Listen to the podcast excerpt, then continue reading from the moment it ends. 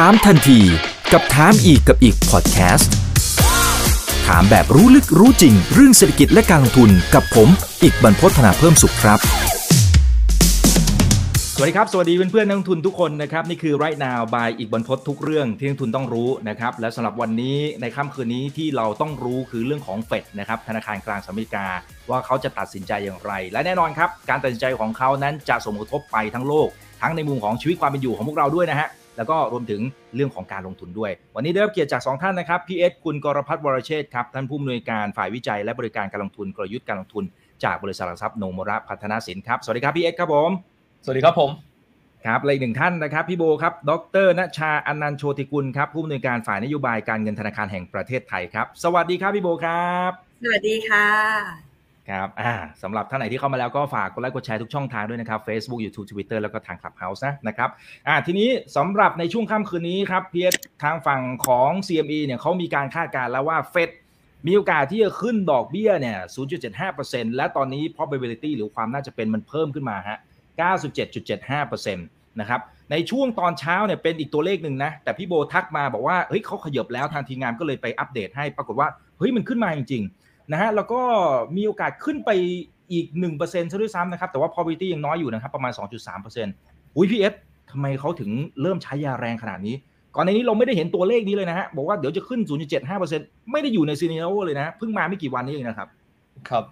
คือก็ต้องบอกว่ามันก็คงอ้างอิงกับตัว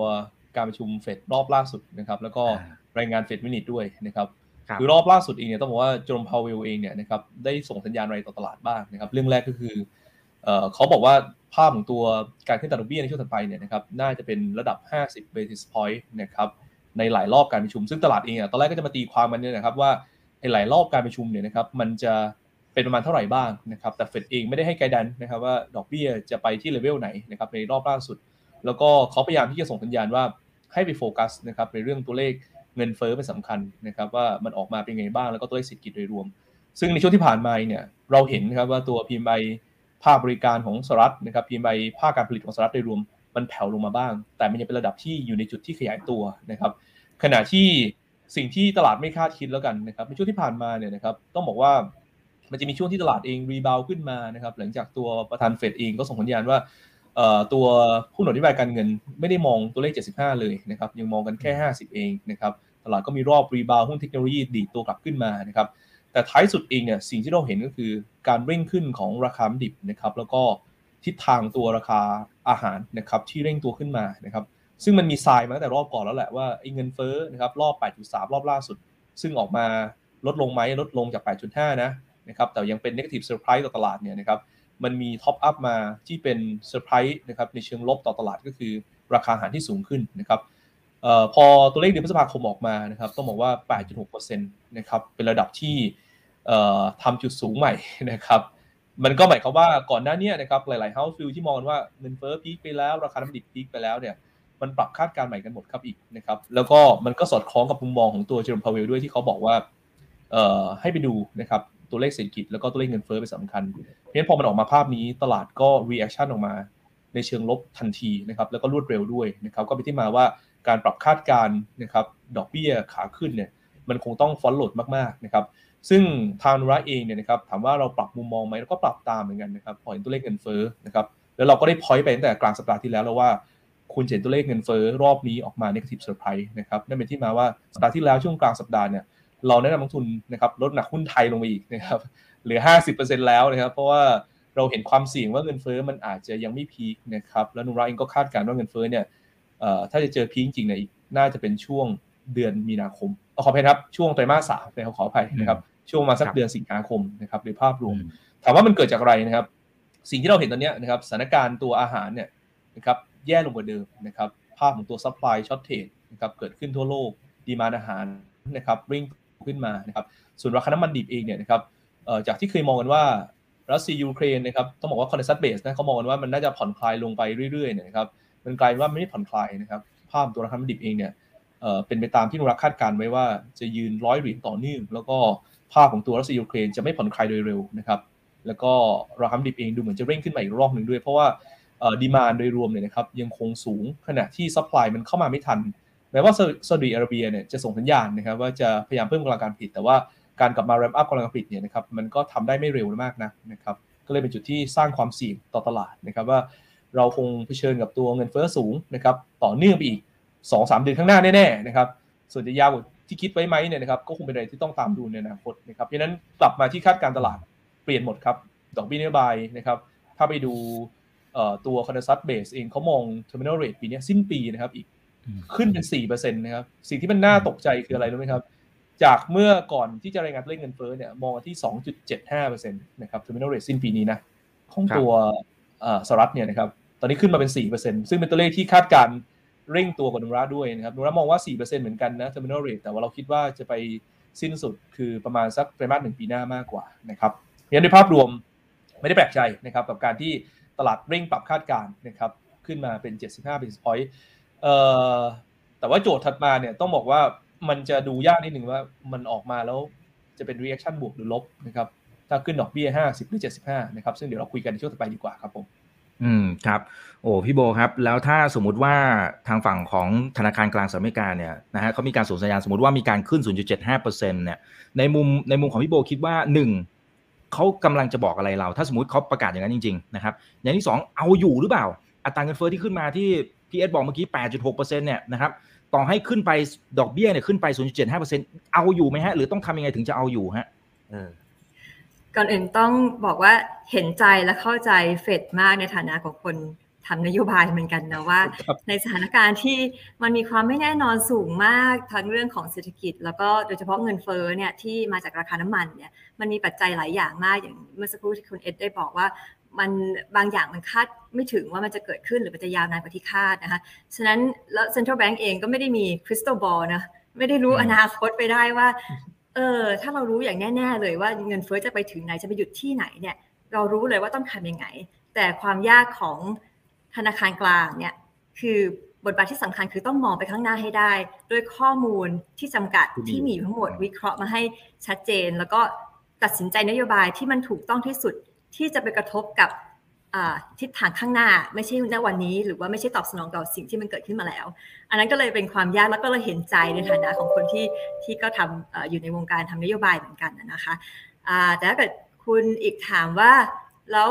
มันมีโอกาสเป็นไปได้ไหมที่เขาจะขึ้น 75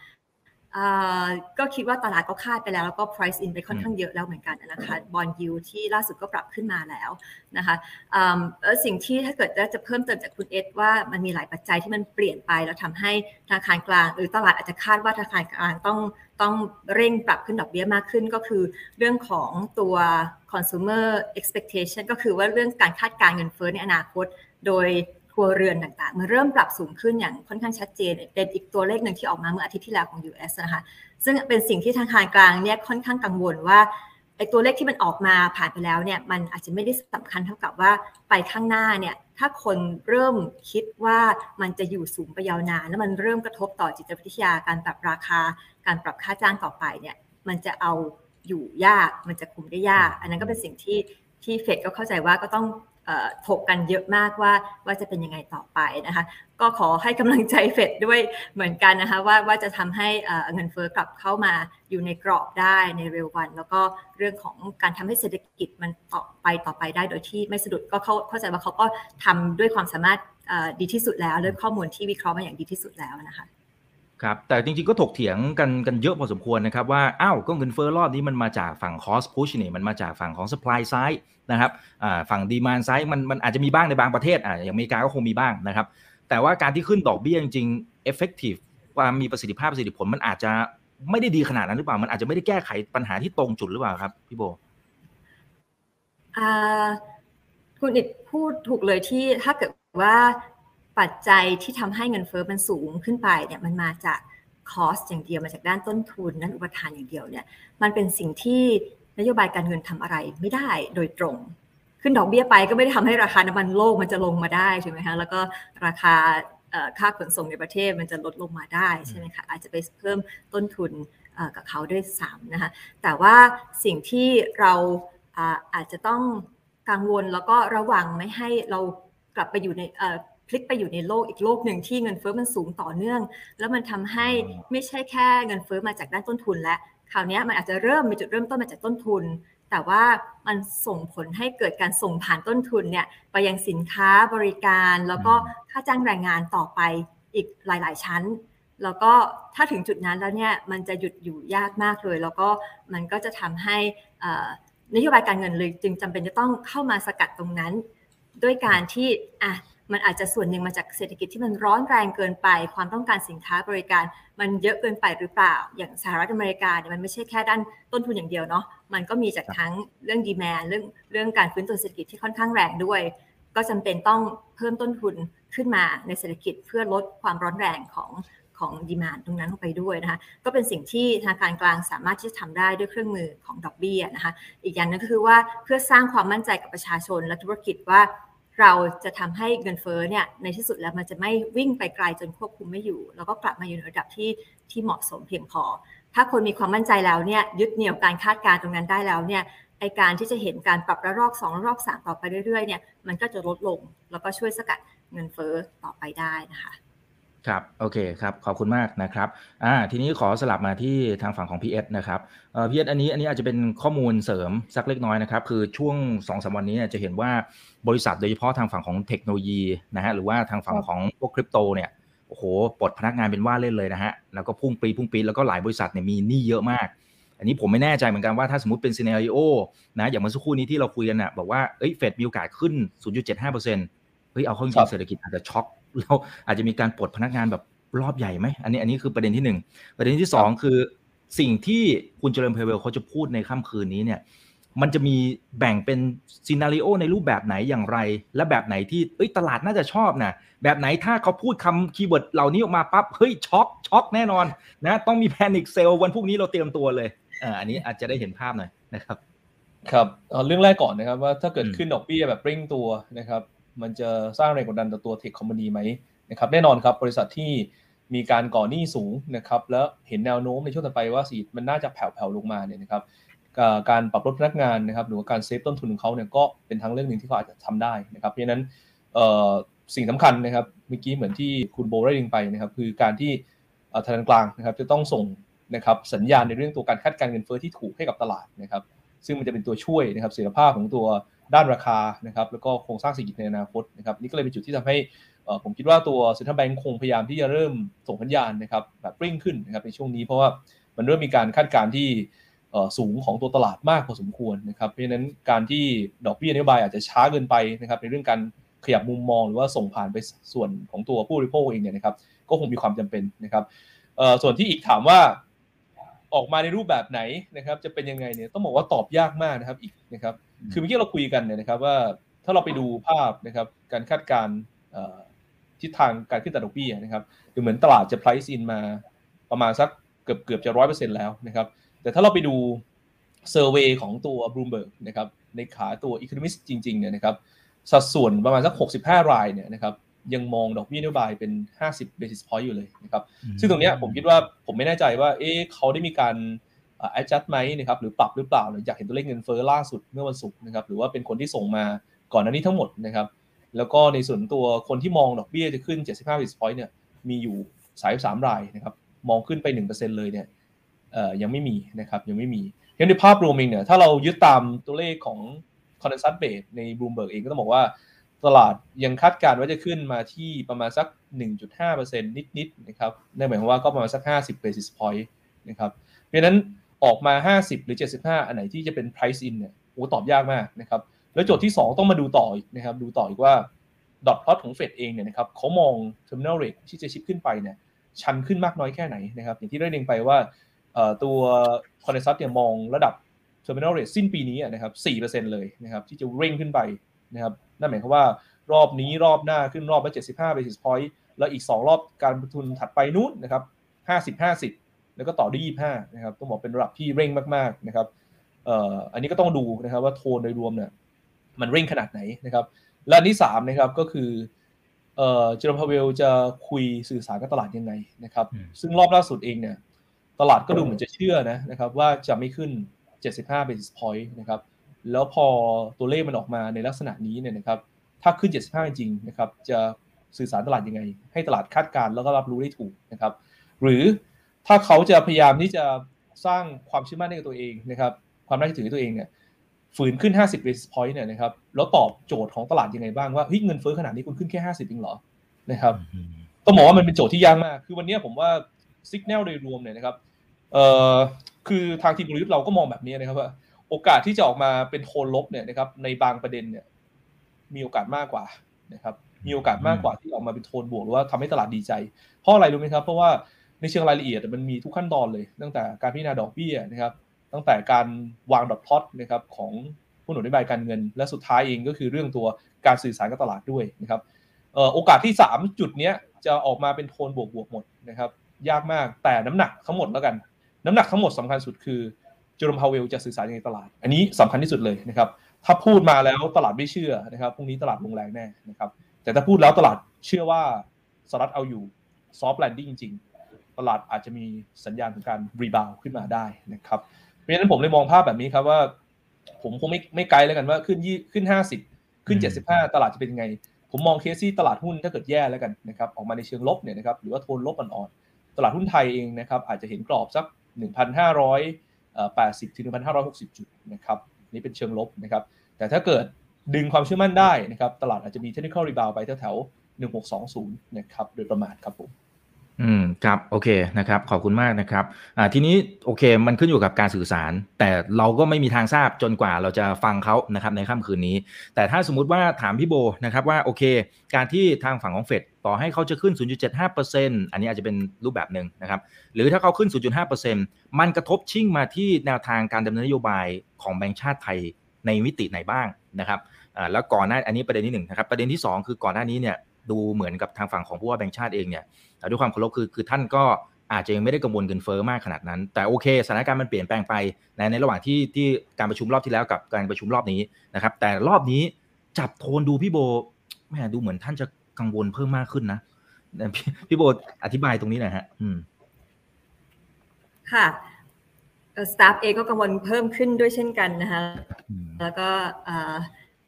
ก็มีการสื่อสารออกไปเรื่อยๆเนาะหลังจากที่มีการตัดสินนโยบายไป เอาคำถามแรกก่อนเนาะว่าถ้าเกิดเฟดขึ้น 75 หรือว่า 50 มันจะกระทบกับไทยยังไง แล้วก็การดำเนินนโยบายการเงินของเรามันจะ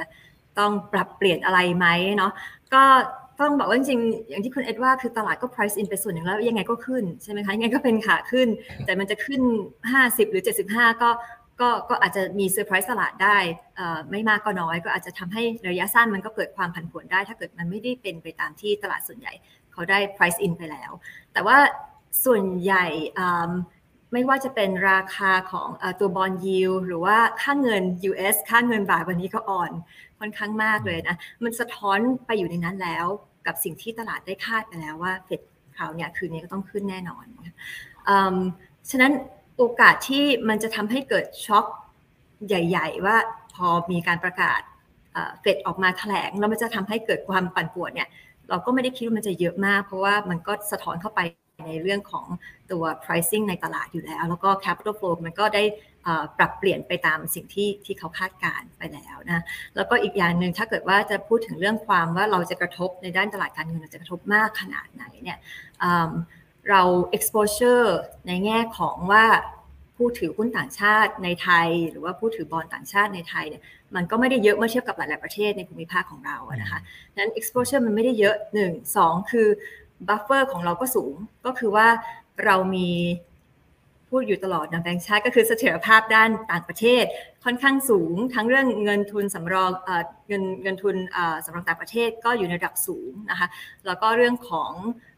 นี่ต่างประเทศเราก็ต่ำฉะนั้นไอ้เป็นเป็นสิ่งที่นักลงทุนเนี่ยมักจะคำนึงถึงว่าเอ้ยเขาจะเอาเงินออกจากประเทศไหนเริ่มไม่มั่นใจแล้วเนี่ยเขาก็จะดูพวกอย่างนี้เป็นหลักว่าเรามี buffer มากแค่ไหน ซึ่งเราอยู่ในระดับที่ค่อนข้างแข็งแกร่งมากในเรื่องพวกนี้ ฉะนั้นทั้ง exposure ที่น้อยทั้ง buffer ที่สูง ก็ก็คาดได้ว่าในเรื่องของเงินทุนไหลออกเนี่ยเราก็คงจะไม่ได้คิดว่ามันจะ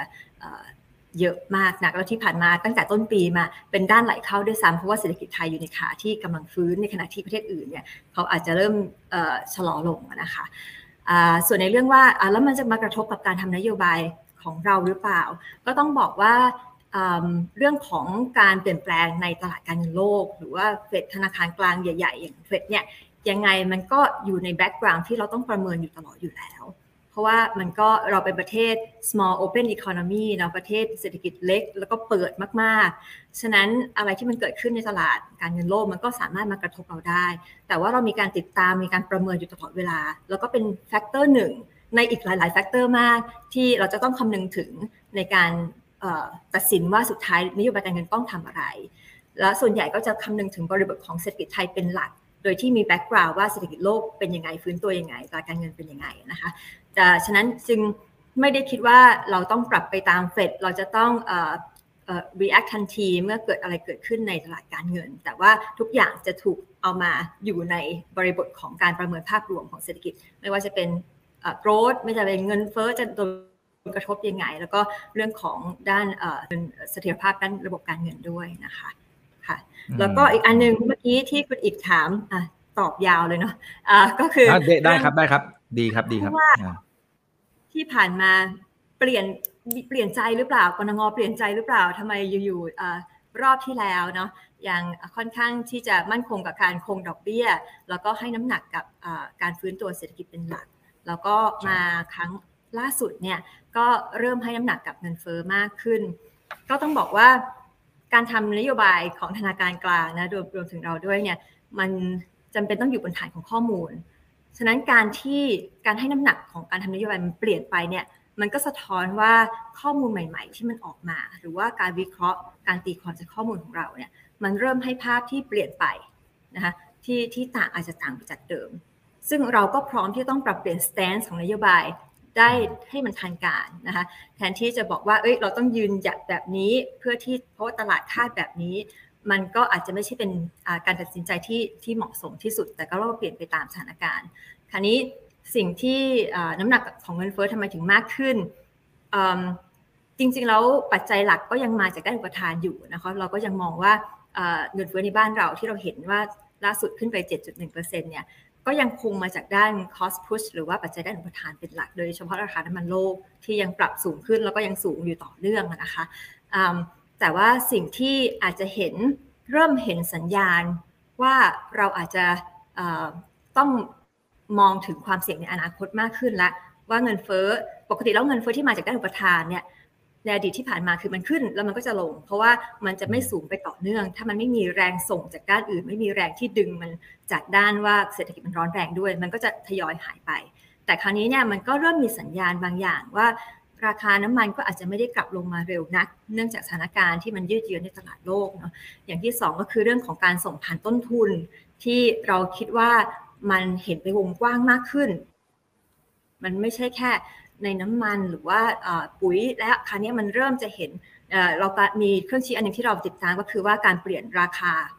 ที่มากกว่าปกติมากกว่า 2 standard deviation เนี่ยมันเริ่มเพิ่มขึ้นจาก 8%ของตะกร้าเงินเฟ้อเป็น 18%ของตะกร้าเงินเฟ้อในเวลาไม่ได้นานมากนักนะคะฉะนั้นมันก็เห็นความกว้างขวางของการกระจายการส่งผ่านมากขึ้น อันนั้นก็เป็นสัญญาณหนึ่งแล้วอีกอย่างหนึ่งก็คือว่าในอนาคตเนื่องจากภาพเศรษฐกิจเราเอง เราก็มองว่ามันจะฟื้นตัวได้ค่อนข้างดี แล้วอนาคตอาจจะเกิดแรงเขาเรียกว่า demand pool ก็คือว่าถ้าเศรษฐกิจฟื้นตัวได้ดี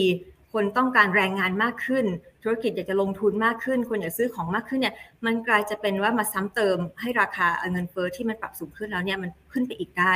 อันนั้นเป็นเรื่องของอนาคตแต่เราก็ต้องอคิดนโยบายณวันนี้เพื่อที่จะตอบสนองต่อสิ่งที่เราคิดว่าเป็นความเสี่ยงในอนาคตนะคะก็เลยเป็นสิ่งที่ที่กรรมการให้น้ำหนักกับเงินเฟ้ออาจจะมากขึ้น แล้วก็เรื่องเศรษฐกิจก็เห็นโมเมนตัมที่ค่อนข้างดี Q1 ก็ตัวเลขออกมาสูงกว่าที่เราคาดนะคะ อย่างที่คุณเอสอาจจะเห็นนะ 2.2 เราคาดไป1.8 ก็ค่อนข้างดีกว่าคาดมาก แล้วก็มองไปต่อไปเนี่ยนักท่องเที่ยวก็น่าจะเริ่มกลับมาแนวทางการเปิดประเทศเราก็เริ่มเริ่มจะเห็นเป็นรูปธรรมมากขึ้นนะคะ ก็เลยว่าทั้งเศรษฐกิจการฟื้นตัวดีขึ้น แล้วเงินเฟ้อมีความเสี่ยงมากขึ้นทำให้ balance ของการตัดสินนโยบายเนี่ยมันก็ให้น้ำหนักกับเงินเฟ้อมากขึ้นในรอบล่าสุดนะคะ อืมอืมครับเออแต่แต่ผมไม่แน่ใจว่าอ่าโอเค อย่างรอบนี้มันคะแนนมันคือ 4 ต่อ 3 นะครับ ที่ที่อ่าบอกว่าอาจจะยังคง แต่ว่าเราเริ่มเห็น 3 เสียงแล้วนะครับ เริ่มขยับขึ้นมาเออแต่ทีนี้ทีนี้ไม่แน่ใจว่ามันช้าไปไหมครับพี่โบว่าสมมุติเราจะไปรอการประชุมรอบถัดไปอะนะฮะแล้วถึงจะพิจารณาอีกทีว่าจะขึ้นหรือไม่ขึ้นนะฮะ ไม่แน่ใจว่าช้าเกินไปกับสถานการณ์ที่พี่โบเล่ามาหรือเปล่าพอพอเล่ามาเออมันเป็นเหตุเป็นผลนะเศรษฐกิจมันฟื้นนะการท่องเที่ยวอะไรเปิดประเทศอะไรเออแล้วพอไปเที่ยวต่างๆ เราก็จะเห็นว่าเฮ้ยบรรยากาศมันมันก็คึกคักนะพี่โบนะฮะแล้วก็อัตราเงินเฟ้ออ่าใช่คึกคักขึ้นนะครับแล้วก็อัตราเงินเฟ้อเนี่ยโอเคเราเห็นตัวเลขทางการมันเป็นตัวเลขหนึ่งแต่เราสัมผัสไอสินค้าที่เราใช้อยู่เนี่ยเฮ้ยมันขึ้นมามากกว่านั้นนะครับคือเลยไม่แน่ใจว่าตอนนี้เราเรากำลังเหมือนเริ่มเริ่มช้าไปหรือเปล่าหมายถึงในเชิงของนโยบายนะนะฮะหรือหรือพี่บงมองไง คือมีโอกาสที่ประชุมฉุกเฉินแล้วขึ้นดอกเบี้ยอะไรไหมครับมันมันมีโอกาสเกิดภาพมันมีข่าวออกไปใช่ไหมว่าอาจจะมีนักวิเคราะห์หลายรายที่เริ่มจะบอกว่าสงสัยกรงงจะต้องมีการประกาศฉุกเฉินแน่เลยยังไม่มีสัญญาณนั้นนะคะ แล้วก็การประชุมกรงงตอนนี้ก็ยังเป็นไปตามสเกจจูที่ได้ประกาศไปล่วงหน้าแล้วนะคะ ถ้าเกิดว่ามันจำเป็นต้องมีการฉุกเฉินจริงๆ คือ มันก็ต้องเกิดสถานการณ์อย่างโควิดเมื่อ 2 ปีที่แล้ว ที่มันไม่คาดคิดแล้วมันมารุนแรงเร็วมากจนกระทั่งไม่สามารถจะรอได้อีกเป็นเดือนนะเนาะแต่สถานการณ์ปัจจุบันเนี่ยมันก็คือต้อง balance ทั้งหลายด้านด้วย แล้วอีกอย่างหนึ่งเรื่องของการควบคุมเงินเฟ้อหรือว่าการที่จะส่งผลต่อเศรษฐกิจเนี่ยมันใช้เวลานานมันไม่ใช่หมายความว่าพรุ่งนี้เราประกาศขึ้นดอกเบี้ย อันนี้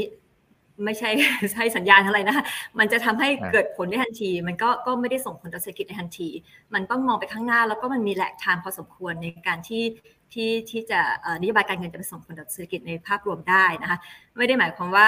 ช้าไปหนึ่งเดือนแล้วคือหมายถึงว่าช้าไปทันที แล้วก็เราต้อง balance กับด้านอื่น อย่างเช่น เรากังวลด้านเงินเฟ้อเพิ่มขึ้นก็จริง แต่ก็ยังมีเศรษฐกิจในบางภาคส่วนที่เราก็ยังมองว่ารายได้เขาก็ยังไม่กลับฟื้นมาเต็มที่ด้วยเช่นกัน ฉะนั้น timing มันก็เลยต้องดูหลายด้าน ไม่ใช่ว่าเราจะให้น้ำหนักกับด้านใดด้านหนึ่ง แล้วก็ทำทันทีนะคะก็ก็ก็เลยต้องเป็นศาสตร์ที่ที่ใช้การมองรอบด้าน การวิเคราะห์เทรดออฟเนาะการชั่งน้ำหนักของเป้าหมายทั้งหลายด้านมาก ๆ เลยด้วยค่ะ ครับ อ่า ใช่ครับ โอ้โห เป็นโจทย์ที่ที่ยากมากนะพี่เอสนะฮะ อ่า แต่สมมติสมมุติว่า อ่า เป็นกรณีแบบนี้กว่ากว่าทางฝั่งของกรงงเขาจะประชุมอีกทีนะครับ ก็คือเดือนหน้า ในระหว่างทางพี่เอสมันมันจะมีผลอย่างไรบ้าง อะสมมติทางฝั่งของเฟดเขาขึ้นดอกเบี้ยไปละนะ บ้านเรายังยังเหมือนกับ อ่า รอดูสถานการณ์ก่อนว่ากันนะครับ อีกสักเดือนหนึ่งเนี่ยนะครับอันนี้ในระหว่างทางมันจะเกิดอะไร เช่น ค่าเงินบาทจะโอ้อ่อนอ่อนขนาดนั้นเลยไหมหรือหรือยังไงนะครับ เออ ก็ต้องบอกว่าจริง ๆ เรามองมองภาพตัวเงินเฟ้อนะครับอีกน่าจะเร่งขึ้นต่อเนื่องนะครับจนถึงเดือนสิงหาคมเลยนะครับเห็นโดยภาพรวมเองเนี่ยของบ้านเราเนี่ยนะครับต้องบอกว่าชัดแน่ๆว่าราคาอาหารอยู่ในระดับที่สูงแล้วก็เร่งขึ้นต่อเนื่องนะครับตัวราคาน้ำมันก็มาตรการพยุงก็ค่อยๆผ่อนปลนออกไปนะครับ แล้วก็ถ้าเราจำได้มาตรการทางการคลังซึ่งช่วยเหลือนะครับเยียวยาเมื่อปีที่แล้วเนี่ยทั้งหมดก็จะทยอยหมดในเดือน7นะครับ เพราะนั้นสิ่งหนึ่งที่ตลาดก็คงจะคาดการณ์กันนะครับ ผมคิดว่าหลายๆ house view ก็มองคล้ายๆกันว่าเงินเฟ้อบ้านเราเนี่ยยังไม่พีคยังน่าจะไต่ดับขึ้นไปอีกนะครับ ก็คงต้องรอกรงงประชุมวันที่ 10 สิงหาคมนะครับ รอบนั้นเราก็คิดกันว่าดอกเบี้ยนโยบายน่าจะขึ้น 25 basis point นะครับ แต่ระหว่างทางก่อนจะถึงตรงนั้นเนี่ยนะครับ เราก็คงต้องเผชิญแรงเสียดทานเรื่องหนึ่งก็คือ ณ จุดปัจจุบันเองแม้ว่าท่าทีตัวแบงก์ชาติจะส่งสัญญาณฮอกิสขึ้นมานะครับ แต่ว่าในประเทศอื่นเขาเริ่มขยับ นะครับแล้วก็เร่งขึ้นด้วยเนี่ยนะครับก็ต้องยอมรับเหมือนกันว่าค่าเงินบาทก็คงเป็นตามกลไกตลาดนะครับระยะสั้นค่าเงินบาทก็อาจจะ underperform หรือว่าอ่อนค่านะครับขึ้นไปอีกได้นะครับถามว่าเรามองไปที่เลเวลไหนเนี่ยนะครับจริง ๆ คือรอบนี้พอขั้นบาทมันทะลุ 35 ขึ้นมา ตามมุมมองก่อนหน้านี้ของเรา ซึ่งเราคุยกันมาอย่างต่อเนื่องเนี่ยผมคิดว่าเราอาจจะเห็นก็ได้นะครับนะครับในระดับประมาณสักเอ่อ35.8ถึง36แถวๆนั้นเนี่ยนะครับอาจจะขึ้นไปได้ ก่อนเดือน8นะครับก็มีความเป็นไปได้เหมือนกันเพราะฉะนั้นก็เป็นที่มาครับว่าในภาพรวมเองระยะสั้นเองนักทุนเองก็คงต้องมองหาโอกาสในการลงทุนอุตสาหกรรมการส่งออกนะครับหรือว่าหุ้นในกลุ่มอาหารนะครับที่ต้องบอกว่าค่อนข้างจะเป็นกลุ่มที่ได้ประโยชน์เชิงบวกนะครับภายใต้สถานการณ์ที่บ้านเราเองเนี่ยมันมีข้อดีนะจุดดีจุดหลักเลยก็คือผลผลิตนะครับภาคอาหารปีนี้ของเราเนี่ยนะครับโดยรวมมันทำได้ค่อนข้างดีนะครับแล้วก็ดีมานเนี่ยมันไม่ได้เฉพาะภายในบอก มันมาจากภายนอกด้วยที่หลาย ๆ ประเทศเองเขาขาดแคลนกันนะครับ ก็ถือว่าเป็นเป็นจุดส่งเชิงบวกนะครับ เช่นเดียวกับตัวพวกชิ้นส่วนอิเล็กทรอนิกส์นะครับอีกซึ่งโนราเองเพิ่งมีการคาดการณ์นะครับ cycle ของพวก global sector นะครับในการประเมินสถานการณ์เนี่ยเราเห็นสัญญาณครับว่าภาวะ chip shortage ในฝั่งตัวอุตสาหกรรมโลกเนี่ยนะครับมันพ้นจุดต่ำสุดแล้ว เพราะฉะนั้นพวก memory cycle กระเตื้องขึ้นนะครับไตรมาสหนึ่งคือแย่สุดนะครับแต่บ้านสองแต่บ้านสามกระเตื้องขึ้นนะครับ แล้วก็ในส่วนตัวพวกขา auto related นะครับโดยเฉพาะไปกับ EV เนี่ยก็จะเริ่มฟื้นแล้วนะครับเริ่มเร่งขึ้นมา เพราะฉะนั้นชิ้นส่วนเทคนิครายตัวอย่างพวก KCE อะไรพวกนี้ก็ถือว่าเป็นอะไรที่น่าสนใจเพราะฉะนั้นถ้าถามว่าทีมเพลย์จะมูฟไปทางไหนก็คงมาในหมวดนี้ครับแล้วก็ก็ต้องยอมรับอย่างหนึ่งว่าค่าเงินบาทก็ยังคงอยู่ในทิศทางที่อ่อนค่านะครับแล้วก็ก็คงต้องตามดูนะครับในเรื่องตัวการรายงานเงินเฟ้อในช่วงต่อไปว่ามันออกตัวมาเร่งมากน้อยแค่ไหนนะครับเราะว่าก่อนจะถึงการรายงานการประชุมนะครับกรงรอบวันที่ 10 สิงหาคมเนี่ยเราจะเจอนะครับเราจะเจอตัวการรายงานเงินเฟ้ออีก 2 รอบนะครับไม่ใช่เฉพาะบ้านเราด้วยนะครับสรอบนี้ก็คือในฝั่งสหรัฐด้วย ซึ่งโทนของตัวประเทศพัฒนาแล้วที่เขากำลังเร่งปรับนโยบายการเงินแบบนี้แล้วคงยังไม่ได้แตะเบรกด้วยนะครับ ก็คงทำให้ค่าเงินเอเชียมันก็คงเรเลทีฟกันนะครับก็คงอ่อนค่ากันหมดครับผมอืมครับเออพอดีเมื่อกี้พี่เอพูดถึงเรื่องการส่งออก ผมก็เลยนึกถึงตัวเลขหนึ่งแต่แต่วันนี้ไม่ได้เอามานะครับ มันจะเป็นเรื่องของตัวสต็อก inventory นะครับของของต่างประเทศอะอุ้ยมันดูมันดูปูดขึ้นมาเยอะมากเลยนะพี่เอคือเลยไม่แน่ใจว่าโอเคค่าเงินบาทอาจจะอ่อนค่าแต่ผู้ส่งออกไม่รู้ว่าจะได้ประโยชน์หรือเปล่านะสิ เพราะทางฝั่งนู้นเขาโอ้โหสต็อกบวมมากเลยพวกค้าห้างค้าปลีกอะไรพวกเนี้ยครับเอ่อต้องบอกว่ามันเป็นเป็นราย segment อย่างที่บอกไปว่ารอบนี้ cycle นี้นะครับส่งออกจุดที่แย่ที่สุดนะครับ อีกคือไตรมาสสองนะครับ แย่ที่สุด แล้วไตรมาสสามก็จะจะฟื้นตัวขึ้นมาไซที่มันแย่ลงมาเนี่ยเพราะว่าเรื่องของจีนนี่แหละนะครับเป็นภาพหลักเลยเพราะจีนเขาใช้นโยบายตัว zero covid strategy เข้มงวดมากนะครับแล้วก็สีของสหรัฐเองก็แผ่วๆลงนะครับแต่ว่ามันมีตัวที่มาชดเชยที่เรียงไปก็คือเรื่องตัวภาวะขาดแคลนชิปต่างๆเองเนี่ยมันก็เริ่มมีสถานการณ์ที่ดีขึ้นมาเป็นลำดับนะครับงั้นในภาพรวมเองคงไม่ได้บอกว่าส่งออกจะดีทั้งหมดนนี้ไม่ใช่นะครับแต่ว่าในแง่ไซเคิลเองเนี่ยเราเห็นขาฟู้ดไปได้นะครับเราเห็นขาตัว semiconductor บางตัวที่ไปกับ memory sector น่าจะเริ่มฟื้นนะครับที่ไปกับตัวเอ่อ EV นะครับน่าจะเริ่มฟื้นขึ้นนะครับนี่ก็จะเป็นตัว sector momentum ที่เราคิดว่าระยะนี้นะครับก็เน้น sector พวกนี้ไว้นะครับก็น่าจะเป็นทางเลือกที่ดีกว่าครับผม อืมครับอ่าเดี๋ยวเดี๋ยวจริงๆยังเหลือเรื่องของ QT อีกนิดหน่อยนะครับเดี๋ยวเดี๋ยวกลับมาที่ PS เท่าที่เวลาจะเอื้อหน่อยนะครับอ่าทีนี้พี่โบพอจะมันอาจจะยากหน่อยนะครับแต่พอจะให้ guidelineคร่าวๆได้บ้างไหมครับว่าสมมุติว่าทางฝั่งของเฟดเนี่ยเขาขึ้นดอกเบี้ยไปเรื่อยๆ หรือทำ QT ไปเรื่อยๆ ในแต่ละรอบการประชุมนะครับในในครั้งต่อๆไปเนี่ยทางฝั่งของกรงงโอเครอบหน้า เท่าที่ดูตลาดเนี่ยก็ก็คงมีโอกาสที่กรงงจะขึ้นดอกเบี้ยแหละ แต่สมมุติว่าทางฝั่งของเฟดเขาขึ้นดอกเบี้ยไปเรื่อยๆไปเรื่อยๆไปเรื่อยๆ QT ไปเรื่อยๆไปเรื่อยๆเงินเฟ้อขึ้นไปเรื่อยๆ บ้านเราเนี่ยเราก็ต้องขึ้นดอกเบี้ยไปเรื่อยๆ ตามนั้นหรือเปล่า ในในในเชิงของทฤษฎีก็ได้นะครับ เพราะว่าโอเคเราไม่ได้อยู่ในกรงเราเราคงไม่ทราบหรอก แต่ว่าอาจจะพอให้ให้กรอบความคิดแล้วกันว่าสถานการณ์แบบไหนที่ฝั่งของกรงมีโอกาสที่ต้องแบบโหต้องขึ้นดอกเบี้ยตามตามตามไปเลยอะฮะหรือต้องทำอะไรเพิ่มเติมซีนารีโอเป็นแบบไหนบ้างคำตอบสั้นๆ คือเรา อาจจะไม่จำเป็นต้องทำตามเฟดเพราะว่าบริบทของทั้งเศรษฐกิจการฟื้นตัวมันอยู่คนละไซเคิลกัน ทาง US เนี่ยสหรัฐอเมริกาเนี่ยเขาฟื้นตัวไปตั้งแต่ ปีที่แล้วจริงๆโควิดเขาโดนกระทบน้อยกว่าเราเยอะมากนะเขาลบไป 3.4 ในปีที่เจอหนักๆ เราลบไป 6.1 ใช่ไหมคะ แล้วฟื้นตัวเนี่ย ปีที่แล้วเขาก็ปาไป 5 กว่าเปอร์เซ็นต์เนาะของการเติบโตทางเศรษฐกิจเนี่ยจากที่ลงไปแค่ลบ 3 ของเรา ลบ6ฟื้นขึ้นมาปีที่แล้ว1.5บวกเนาะแล้วก็ปีนี้ก็คิดว่าจะฟื้นต่อ คือเรากำลังอยู่ในช่วงที่ที่ท่านผู้ว่าก็เรียกว่าเป็น smooth take off เนาะเรากำลังจะทะยานขึ้นแล้วจากหลุมที่เราตกลงไป แต่ว่าเฟดเนี่ยเขา take off ไปนานแล้ว แล้วก็หลาย ๆ ประเทศในที่ที่พัฒนาแล้วเขาก็ take off ไปสักพักหนึ่งแล้ว แล้วเขาเริ่มจะพยายามที่จะ soft landing เรากำลังเพิ่งจะ take off เอง ฉะนั้นไซเคิลมันต่างกัน นั้นบริบทของเศรษฐกิจ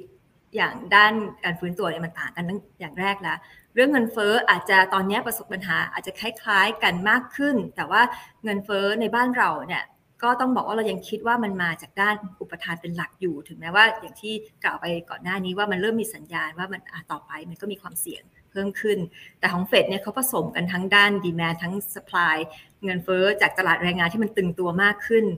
ด้วยนะคะก็ก็ทำให้เขาเขาความท้าทายของเขาก็จะแตกต่างจากของเรา ถ้าเกิดเฟดขึ้นดอกเบี้ยไปเยอะๆ แล้วเรายังอยู่ที่เดิม แต่จริงๆ แล้วเราก็จะไม่ได้อยู่ที่เดิมเนาะ เราก็ให้สัญญาณไปพอสมควรแล้วว่าเราก็เริ่มจะต้องปรับตัวเข้าสู่ระดับปกติแล้วเช่นกันนะคะในอนาคต มันก็ขึ้นอยู่กับว่ากลับไปที่คุยไปก่อนหน้านี้ว่ามันก็ขึ้นอยู่กับว่าไอช่องทางผลกระทบที่พอเฟดขึ้นแล้วเนี่ยมันจะกระทบกับเศรษฐกิจไทยมันมาทางไหนได้บ้าง ไม่ว่าจะเป็นเรื่องของตลาดการเงินเนาะมันจะมากระทบกับค่าเงินยังไงกระทบกับเรื่องของบอลยิวซึ่งมันก็สะท้อนของต้นทุนในการกู้ยืมในภาคธุรกิจยังไง หรือว่ามันจะมากระทบกับด้านของเรื่องของการส่งออกไหม เพราะว่าการขึ้นดอกเบี้ยของเฟดถ้า เกิดมันเร็วและแรงเกินไป อาจจะทำให้เศรษฐกิจโลกอาจจะชะลอตัวลงได้ คือเราต้องประเมินช่องทางเหล่านี้ทั้งหมดที่มันจะส่งมาถึงเศรษฐกิจไทยแล้วค่อยตัดสินใจนโยบายการเงินเบสออนว่าเศรษฐกิจไทยเนี่ยจะได้รับผลกระทบมากน้อยแค่ไหนน่ากังวลในช่องทางไหนบ้าง ไม่ได้จำเป็นว่าเฟดขึ้นแล้วเราต้องขึ้นตามในทันทีนะคะก็อันนี้เราก็ติดตามแล้วก็มอนิเตอร์หลายอย่างมากอยู่ตลอดเวลาก็ถกกันค่อนข้างเยอะในในกรงงนะคะ ว่าผลกระทบเหล่านี้จะเป็นยังไงค่ะ อืมครับผมโอเคนะครับอ่าเหลือเวลาอีกประมาณ8ปดนาทีนะครับอ่าเพราะว่าทางฝั่งพี่เอติดประชุมด่วนนะครับ แต่ยังอุตส่าห์ให้มาร่วมพูดคุยวันนี้นะครับกลุ่มกลุ่มหุ้นพี่เอเชิญเลยนะครับ ว่าถ้าสมมติเราฟันธงแล้วแหละว่ายังไงทิศทางดอกเบี้ยขาขึ้นแน่ๆทางฝั่งต่างประเทศอเมริกาก็ทำ QT ซะด้วยนะครับ กลุ่มไหนที่ได้กลุ่มไหนที่เสียบ้างอ่าหุ้นไทยนะครับผม ครับเอ่อต้องบอกว่าระยะนี้ผมคิดว่า ตลาดเองนะครับไม่ใช่ว่าตลาดหุ้นไทยนะยังเป็นช่วงของการค้นหาฐานอยู่ครับอีกนะครับเนื่องจากการเร่งปรับนโยบายการเงินแบบฟอนโลดของตัวเซ็นทรัลแบงก์ของตัวสหรัฐกับยุโรปนี่แหละนะครับเพราะฉะนั้นเราจะเผชิญแรงเสียดทานเรื่องความเป็นผลตลาด น่าจะไปจนถึงเดือนสิงหาคมนะครับผมคิดว่าเป็นภาพนั้นนะครับตลาดยังอยู่ในช่วงการค้นหาฐานอยู่เพราะฉะนั้นเวฟแรกเนี่ยในจุดที่ตลาดค้นหาฐานผมคิดว่าอุตสาหกรรมการส่งออกดูเป็นรายที่ อาจจะดูน่าสนใจนะครับ เพราะฉะนั้น sector ที่เรามองเป็น overweight นะครับในช่วงนี้จะโปรมาขาพวกส่งออกพวก food นะครับพวก seasonal อย่างตัวกลุ่มโรงพยาบาลนะครับ แล้วก็อาจจะรวมถึงตัวกลุ่มประกันที่ได้ประโยชน์จากตัว cycle bond yield นะครับสูงวงจรดอกเบี้ยขาขึ้นกำลังจะมา ก็จะเป็นภาพบวกตัวพอร์ตของเขานะครับในระยะกลางถึงยาวนะครับหุ้นที่น่าสนใจในช่วงนี้ก็ต้องบอกว่า อาจจะเป็นตัว GFPT นะครับ CPFTU นะครับเครื่องดื่มอย่างตัวซัปเป้นะครับกลุ่มโรงพยาบาลอย่างตัวโรงพยาบาลกรุงเทพนะครับแล้วก็ชิ้นส่วนอิเล็กทรอนิกส์อย่างพวก KCE กับกลุ่มประกันเนี่ยต้องบอกว่าหลายตัวน่าสนใจนะครับลองทำกันบ้านดูนะครับก็อาจจะเป็นอะไรที่สามารถลงทุนได้อยู่ในระยะนี้นะครับแล้วก็จุดที่ต้องบอกว่า อาจจะมีโอกาสพักตัวลงมานะครับหรือ underperform อยู่ตอนนี้ก็ต้องบอกว่ากลุ่มที่ได้รับผลกระทบในด้านกำลังซื้อ แล้วก็เราเล่นแบบ optimistic มานะครับกับภาพของตัวการฟื้นตัวล่วงหน้ามานะครับเพราะฉะนั้นหุ้นกลุ่มขนส่งนะครับตัวอุตสาหกรรมค้าปลีกนะครับ property นะครับกลุ่มพัฒนาที่อยู่อาศัยนะครับกลุ่ม contractor นะครับแล้วก็ utility มีโอกาสที่จะ underperform นะครับในช่วงนี้ ส่วน sector ใหญ่ๆเนี่ยหลายคนถามแบงค์นะครับ energy นะครับหรือว่า ICT จะ move ยังไง ผมคิดว่าเป็นไปตามตลาดสภาพตลาดโดยรวม ตลาดลงก็คงลงใกล้ๆตลาด ถ้าตลาดฟื้นตัวก็พร้อมจะฟื้นตัวนะครับเอ่อเพียงแต่ว่าอย่างที่ผม action ไปว่าตลาดเองน่าจะเป็นการค้นหาฐานก่อน ถ้าตลาดเจอฐานนะครับอีกอาจจะเป็นจุดที่นักลงทุนเองจะต้องกลับมามองพวก reopening play นะครับแล้วก็หุ้นที่ได้ประโยชน์จากราคาน้ำมันที่จะเริ่มลดลงนะครับอย่างที่เราคาดการณ์ไว้นะครับว่าเงินเฟ้อไทยเงินเฟ้อของตัวสหรัฐน่าจะ peak เดือน8นะครับ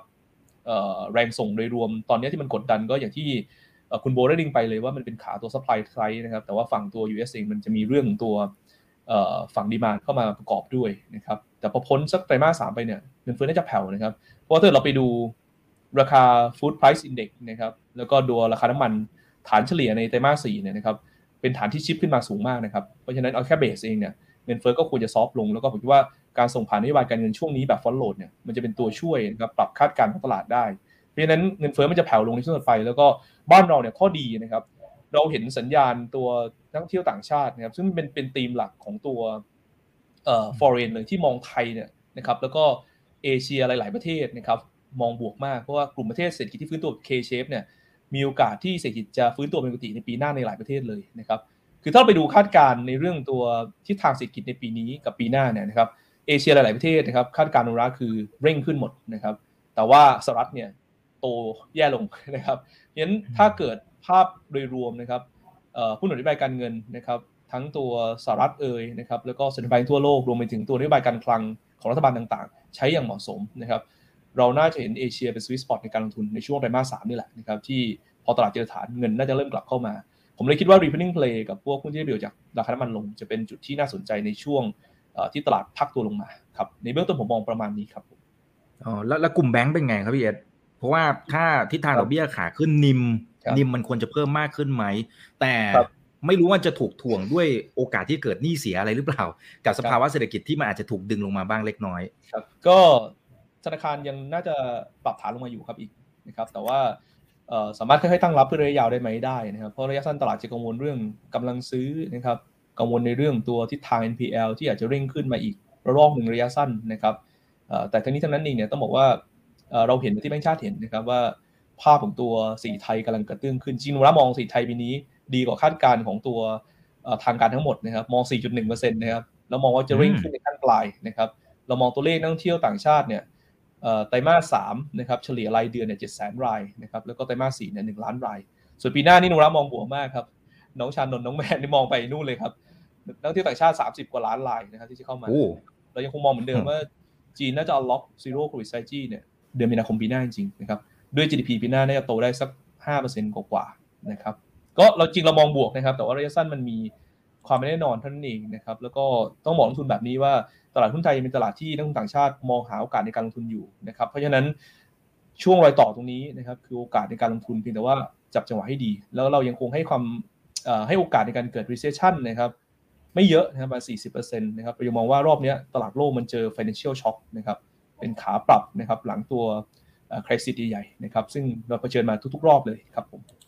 อืมครับอ่าขอบคุณครับอ่าเดี๋ยวขอกลับไปที่ทางฝั่งพี่โบนะครับอ่าก็เชื่อมเชื่อมจากที่พีเอสบอกเมื่อสักครู่นี้นะครับว่าโอเคโอกาสในการเกิด recession เนี่ยมันอาจจะไม่ได้เยอะอะไรมากมายนะครับทางฝั่งของพี่โบเองมองอย่างไรนะครับ เพราะว่าในในตลาดโลกหรือแม้กระทั่งนักลงทุนนะตอนนี้ค่อนข้างกังวลนะไม่รู้กังวลมากเกินไปแล้วหรือเปล่านะครับ คุยแต่โอ้ย recession recession ต่างๆเออภาวะถดถอยทั้งในระดับเศรษฐกิจโลกนะครับแล้วก็ในบ้านเราเนี่ย นะฮะมันก็คงก็ได้รับผลกระทบชิ่งมาอะไรต่างเนี่ยเราเรามีโอกาสมากน้อยแค่ไหนนะครับต้อง display เหมือนพี่ก็อาจจะไม่ได้เป็นนักวิเคราะห์ทางด้านตลาดโลกแล้วก็ตลาดการเงินนะแต่ส่วนตัวก็คิดว่าคือบางทีการที่เราพูดถึงมันเยอะๆแล้วพูดต่อๆกันมันก็เป็นผลทางเชิงจิตวิทยาเหมือนกันเนาะก็ทำให้ เป็นจิตวิทยาหมู่ว่าเราก็คิดว่ามันแล้วก็แต่ในทางหนึ่งมันก็เป็นเรื่องที่ดีว่าเราการที่เรา alert ไว้ก่อนตระหนักว่าความเสี่ยงมันมีไว้ก่อนเนี่ยมันก็อาจจะทำให้มันไม่เป็นจริงก็ได้ เพราะว่าทุกคนพร้อมอยู่แล้วก็เตรียมพร้อมสำหรับว่ามันอาจจะเกิด hard landing ก็ได้ แล้วก็ทำอะไรปรับตัวไประหว่างทาง เพื่อให้มันไม่เกิดขึ้นจริง ฉะนั้นก็คิดว่าไม่ว่าจะเป็นนักลงทุนหรือผู้ทำนโยบาย ถ้าเกิดว่าคิดเป็น scenario หนึ่งไว้ก่อน แล้วก็หาทางที่จะทำยังไงให้มันไม่เกิด scenario นั้นเนี่ยมันก็ก็เป็นเป็นแรงอีกทางหนึ่งที่ช่วยทำให้มันไม่เกิดขึ้นจริงได้เหมือนกันนะคะ ก็สำหรับบ้านอย่างที่บอกไปสำหรับบ้านเราเนี่ยเราคิดว่ามันก็เป็นเศรษฐกิจขา ขึ้นนะคุณเอ็ดก็พูดโอ้โห bullish มากเลย ซึ่งตัวเลขนำกว่าแบงก์ชาติไปอีกนะคะที่ที่มองปีหน้านี่ห้าเปอร์เซ็นต์กว่าซึ่งซึ่งก็เป็นนิมิตหมายที่ดีนะว่าเออก็นักวิเคราะห์ก็มองไปในทางที่เศรษฐกิจจะสดใสฟ้าเปิดแล้วอะไรเงี้ยก็ก็ก็เป็นเราก็เลยไม่ได้คิดว่าเศรษฐกิจไทยถ้า global เกิด slow down ขึ้นมาไม่พูดว่าเป็น recession ละกันแต่ว่าปีหน้ามันก็เป็นไปได้ว่ามันจะชะลอลงบ้างจากการที่ก่อนหน้านี้ หลายประเทศทั้ง US ทั้งยุโรปเนี่ยมันมันก็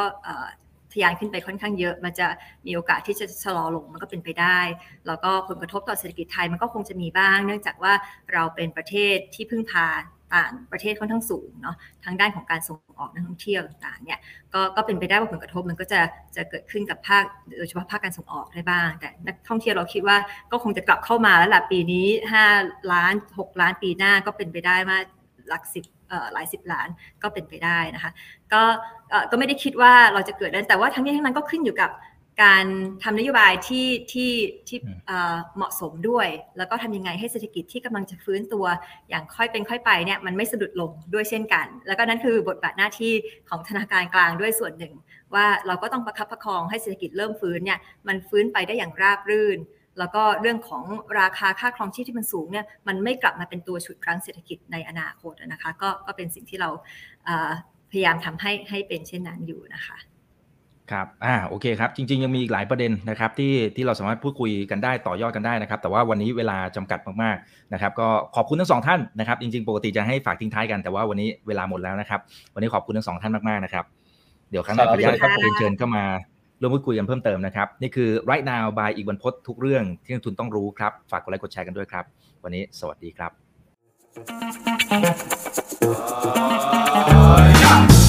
ถ้าชื่นชอบคอนเทนต์แบบนี้อย่าลืมกดติดตามช่องทางอื่นๆด้วยนะครับ ไม่ว่าจะเป็น Facebook, YouTube, Line Official, Instagram และ Twitter จะได้ไม่พลาดการวิเคราะห์และมุมมองเศรษฐกิจ และการลงทุนดีๆ แบบนี้ครับ